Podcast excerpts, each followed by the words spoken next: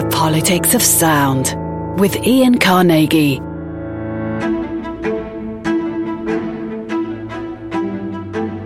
My visitor to the record shop this month is a Liberal Democrat. First elected to Parliament in 1997 as the MP for Carshalton and Wallington, a constituency he has represented for the past 22 years.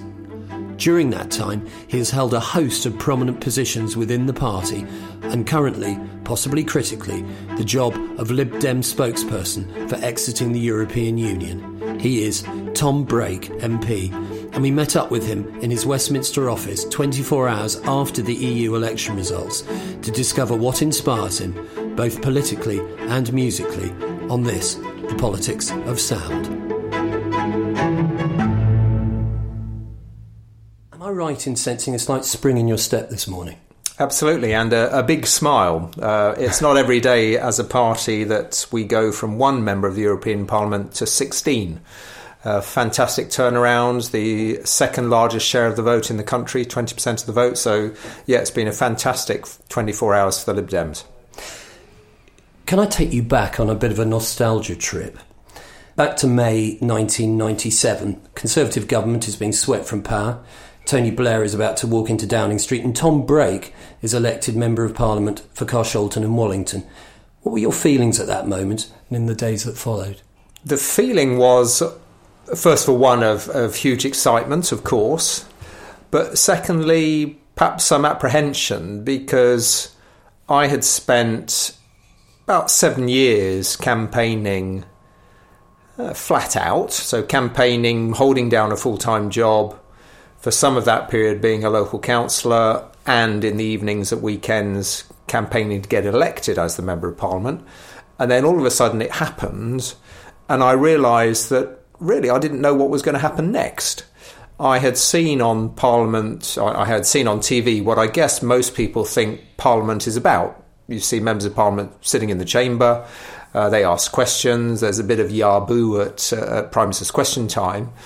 So I, I, I, pictured myself sitting in the chamber for eight hours a day, five days a week. Uh, that's not at all what it's about. Was this the the realization of a lifelong, or at least long held, ambition for you? It was in as far back as 1983. So in my last year, or in fact the last month or so at university, I decided I wanted to become a member of parliament and in 1983, when I was about to graduate, the Prime Minister then was Margaret Thatcher, and she was someone who polarised the country quite dramatically. And I felt that, you know, I had a couple of options. Either I could be grumpy every time she came on television and, and shout and scream at her, wave my arms around, or I could get stuck in and try to do something about it and uh, campaign for a party which wanted to put forward an alternative view, much more liberal view, and looking at the, the parties that uh, uh, were available or on offer. For me, the Liberal Party, not just because of its uh, liberal views, but also because of its views on Europe and its environmental policies in particular, and also a pragmatic approach as opposed to a dogmatic approach to politics, is the party that I identified with and decided to campaign for for that party, and that's what I've been doing since 1983. So at this point, you would have been early 20s? Early 20s, yeah. Can you pinpoint a particular moment of political awakening? Two things spring to mind. First of all, a very brief exchange exchange I had with the president of France, who was then Valéry Giscard d'Estaing. I, I, went to school in France, or did some of my schooling in France, and he came to the lycée that I was uh, at, and we had a very brief exchange as he was walking down towards the school and pupils were lined up. Uh, I shouted out in French because I was I was fluent then. I'm just about fluent now. Uh, so what about the what about the sheep then? And he said in response, well, the French sheep are doing very well. And, and I said, but in French still, but, but what about the English sheep? And at that point, he twigged that maybe he wasn't actually speaking to uh, to a French student, but an English student. And that was people maybe wondering why am I talking about sheep?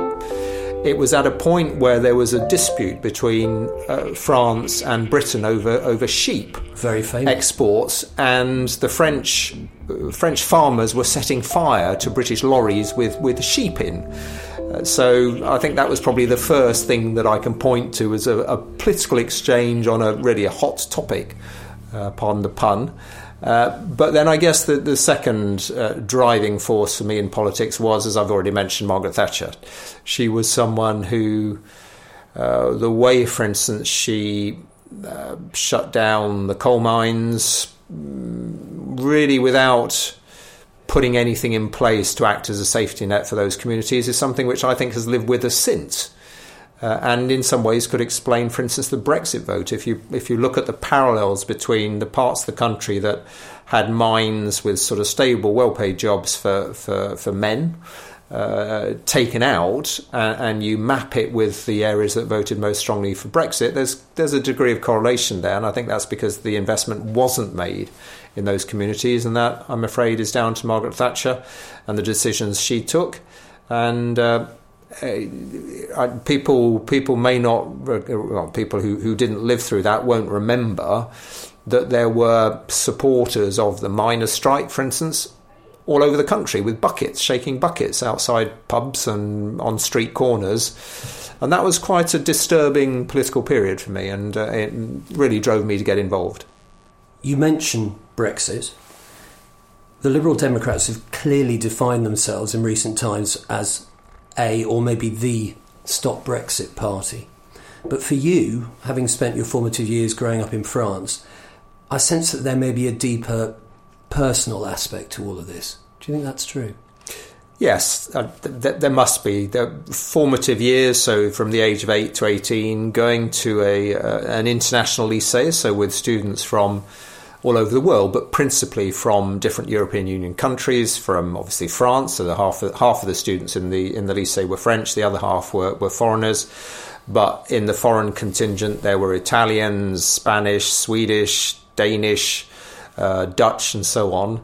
That did give me a perhaps a slightly international perspective, a perspective that we share so much in common with uh, our European friends that that is an area where, that I wanted to develop.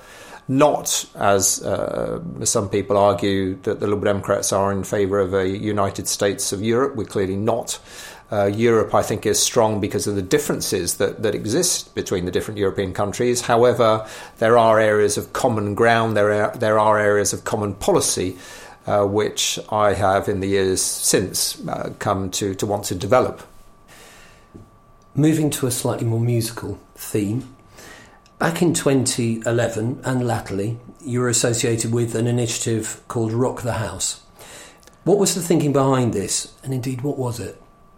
It's uh, an, an initiative really that tries to, to promote bands and promote um, sort of new new talent. I can't claim to have played a, a major role in it.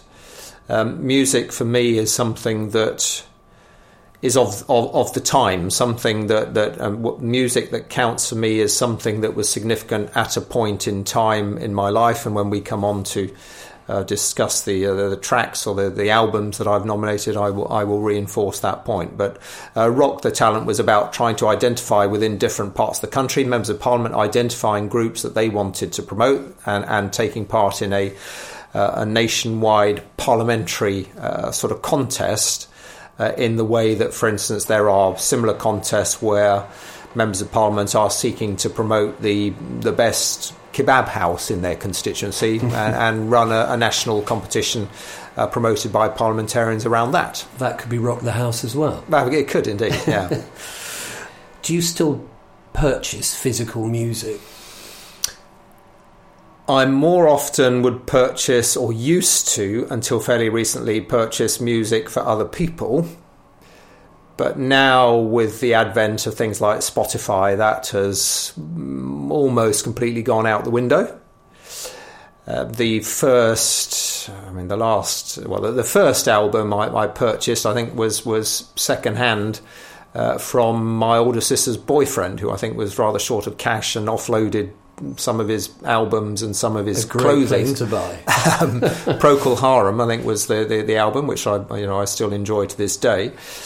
But um, it's a long time now since I've purchased the more recent uh, version in terms of CD. But but we do have, and I still do rely on on a, quite an extensive collection of CDs. Uh, whilst my wife and, and my children have moved on to Spotify, I guess I'm a bit of a luddite. We're still relying on those uh, shiny discs. Well, I'm sure you wouldn't think that. In a moment, you're going to be paying a visit to the Politics of Sound virtual record shop to ultimately emerge clutching three of your favourite albums. Will browsing through the albums at your leisure be a source of enjoyment? Absolutely, of course, of course. I think the moment has arrived. It's time for your visit to the Politics of Sound virtual record shop.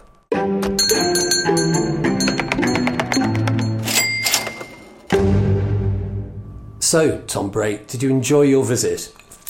I did, and uh, my first choice, uh, Plastic Bertrand, uh, I, I delivered it his name in my best French, but he's Belgian. This is actually quite a departure for Politics of Sound guests in that this is a single you're holding in your hand, not an album. It's Ça pour moi. Uh, absolument, French ça is plaint good pour enough. moi. Yeah, your French, your, your French or your Belgian is is, is very good, and I suppose part of the reason I chose the track rather than the album is because, frankly, I don't know any other, any other of his songs. Uh, but Ça plane pour moi. Um, first of all, for me, it's about me as a teenager in France, and that is a, a significant period of my life, a period that I look back on very, you know, with with, with warmth. Is it a nostalgic? It's a, uh, of course, of course, it's a very much a nostalgic track, but but also it's in some ways to act as an antidote to uh, the the arguments or the discussions that I used to have in France uh, with French friends about French pop music, in that uh, clearly as a uh, you know as a Brit as an Englishman. Uh, I didn't accept there was any French pop music that was worth listening to. Uh, the, the, the examples I could think of from Ange, which was their equivalent of Motorhead, through to Mireille Mathieu, who would be the equivalent of I'm not quite sure what, but something very, very lightweight and Did you feel it was derivative, but not nearly as good? well, I just felt that French music didn't really have anything going for it, and and Ça plane pour moi was actually an exception to the rule, where uh, someone singing in French uh, had produced a song of, of, of international renown, an international hit, Big hit. and with a big, you know, good a good sort of punky sound to it, which you know, which I which I enjoyed. Now, this is a record that divides people somewhat, uh, derided by some, but it also received fairly fulsome praise from Joe Strummer of The Clash, no less, who loved the direct approach of the simple harmonies and the energy of the song, which you've talked about, and described it as a really good punk record. Did the aesthetic of punk appeal to the young Tom Brake somewhat? I'm afraid I think I was too conventional. So I think the aesthetics, the um, you know, the, the safety pins through the ear and through the nose, and that, I that can't was- I'm afraid that. that. was not for me. and at that French lycée, although we were allowed, for instance, to there was no uniform at our school, so you could choose choose what you want. And I did occasionally go in with you know jeans with patches on, but in practice, I was never going to go in with a ripped T-shirt because most of the other kids in school were were in Levi's and and, and Wrangler sweatshirts. So you know, punk was a bit too out there for me.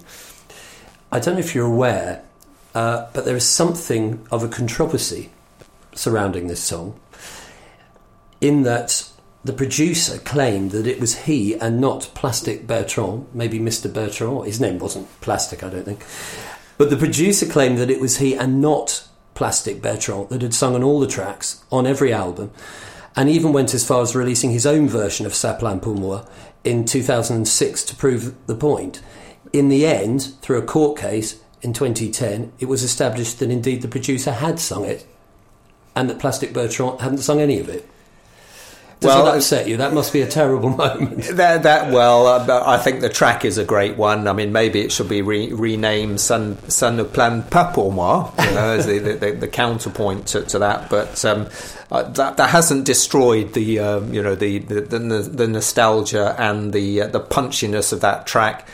Uh, when I go uh, running occasionally, not nearly as much as I would like to well, do. You're well like known to for do. this. You've done some long runs. I have done some long runs. Uh, that Ça plane pour moi is exactly the sort of track you need to be uh, listening to when you're hitting the hill towards the end of a fairly long run. And I will still do that, even if uh, it wasn't Plastic Bertrand who, who was responsible. Now, for those who've never heard the song, here's the Politics of Sound String Quartet with a short reminder.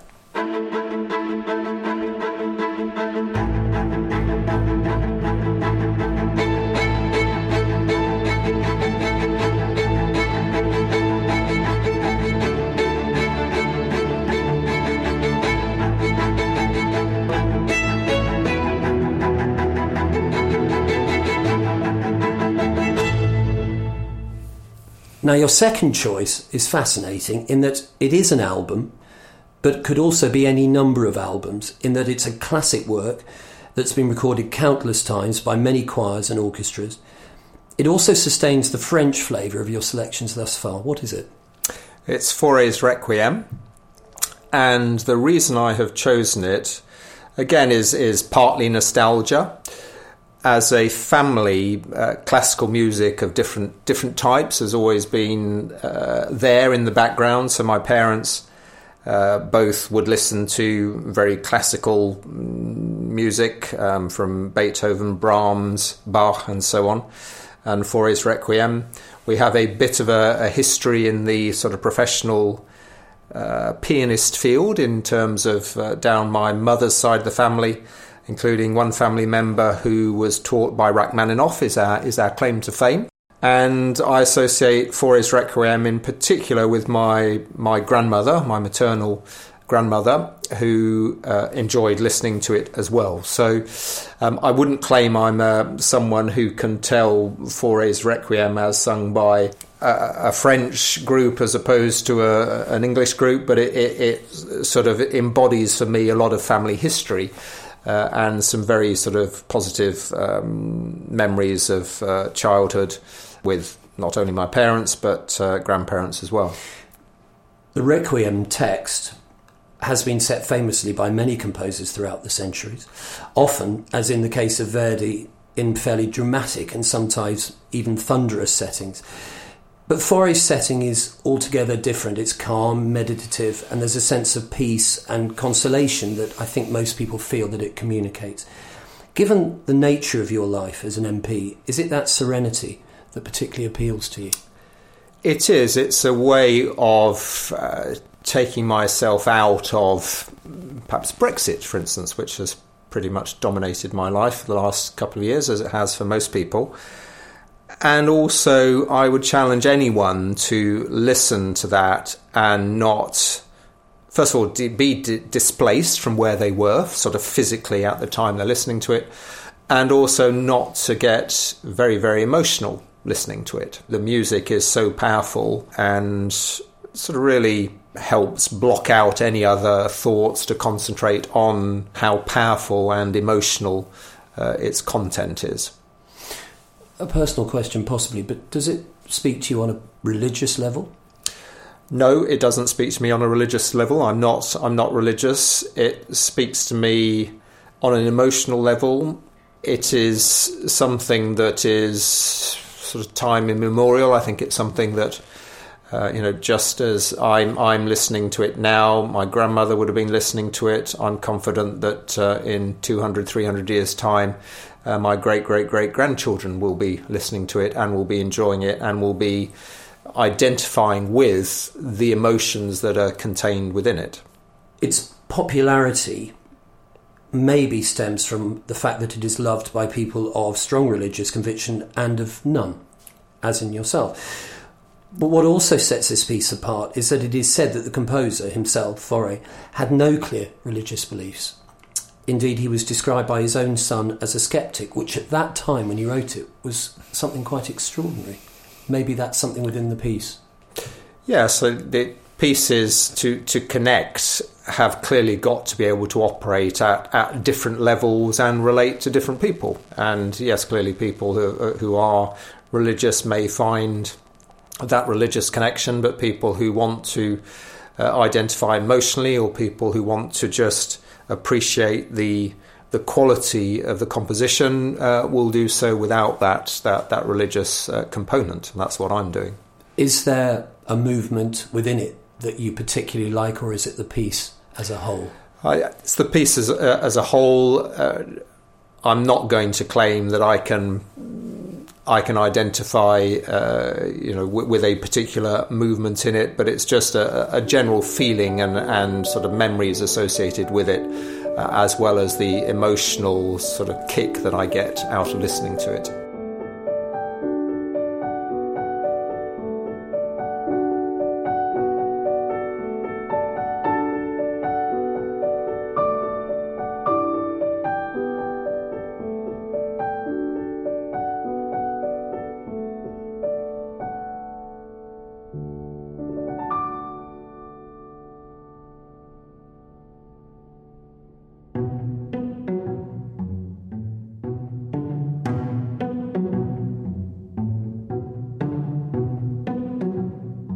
What is it about Dark Side of the Moon that you think makes it so popular?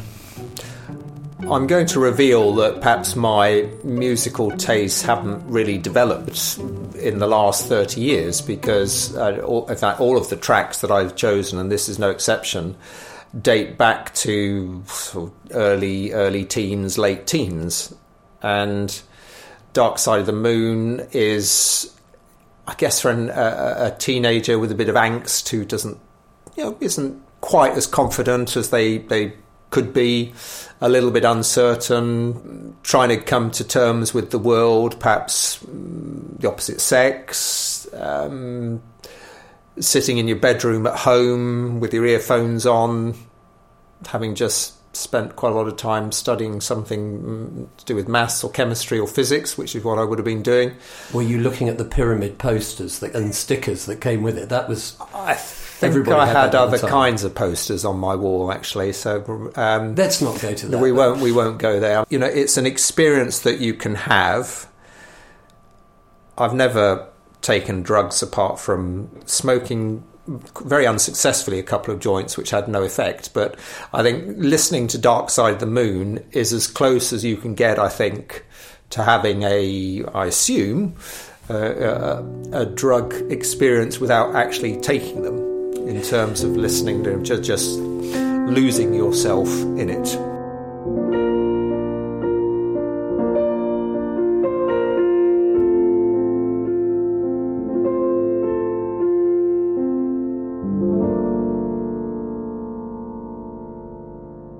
The, the band themselves have often said that the album charts the pressures of life, whether they be concerning money, fear of others, fear of travel, fear of death, fear of losing one's mind.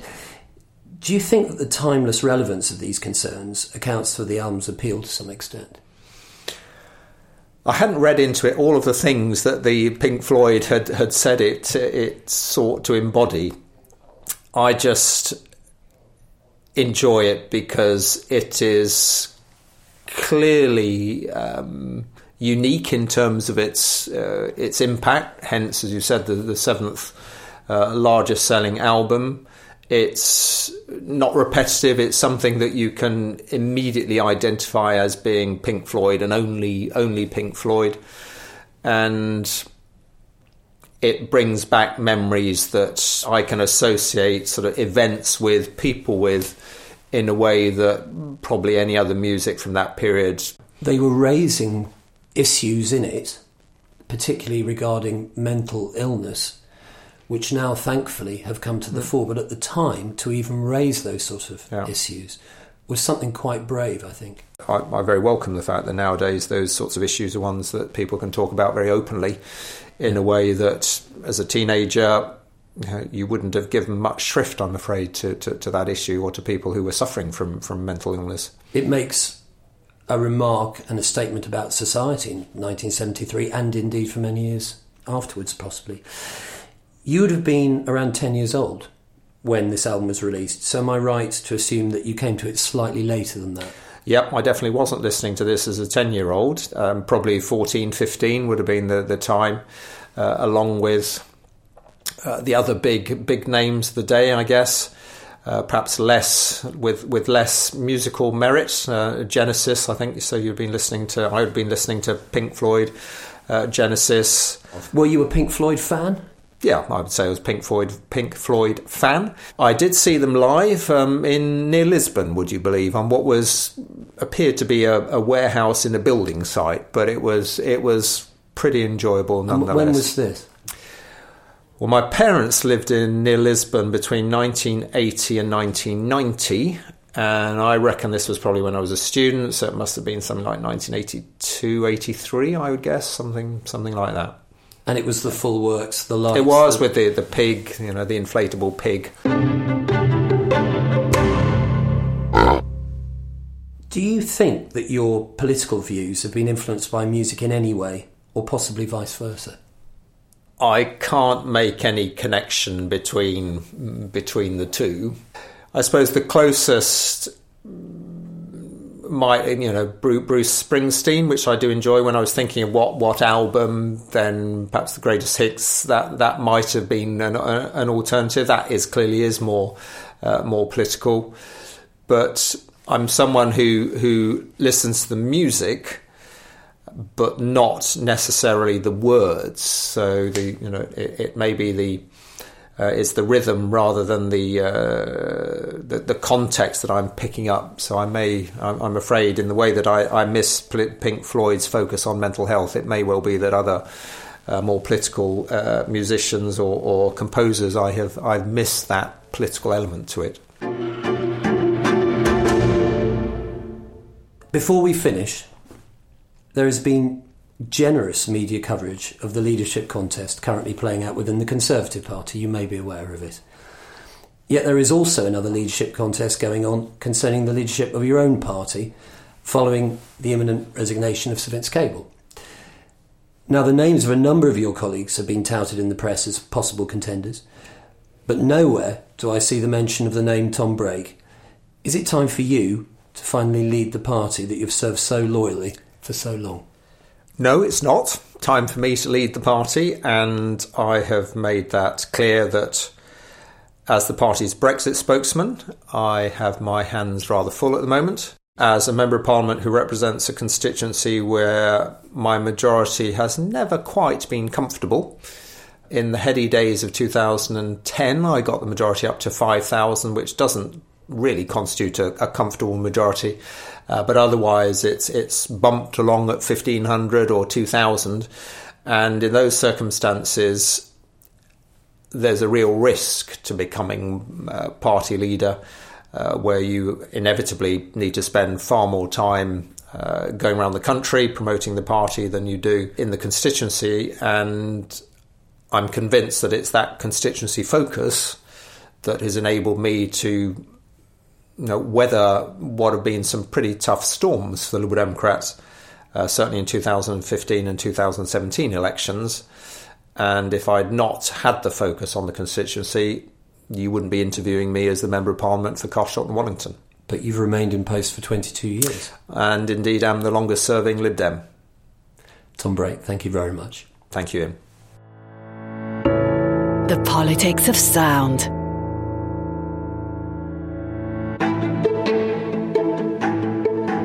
My thanks to Tom Brake and all his staff for making us so welcome. On the next episode, my guest will be Labour politician and musician Kevin Brennan MP, Shadow Minister for Arts and Heritage, who will be paying his own visit to the Politics of Sound record shop. I wonder what his album choices will be. We'll see you next time on the Politics of Sound.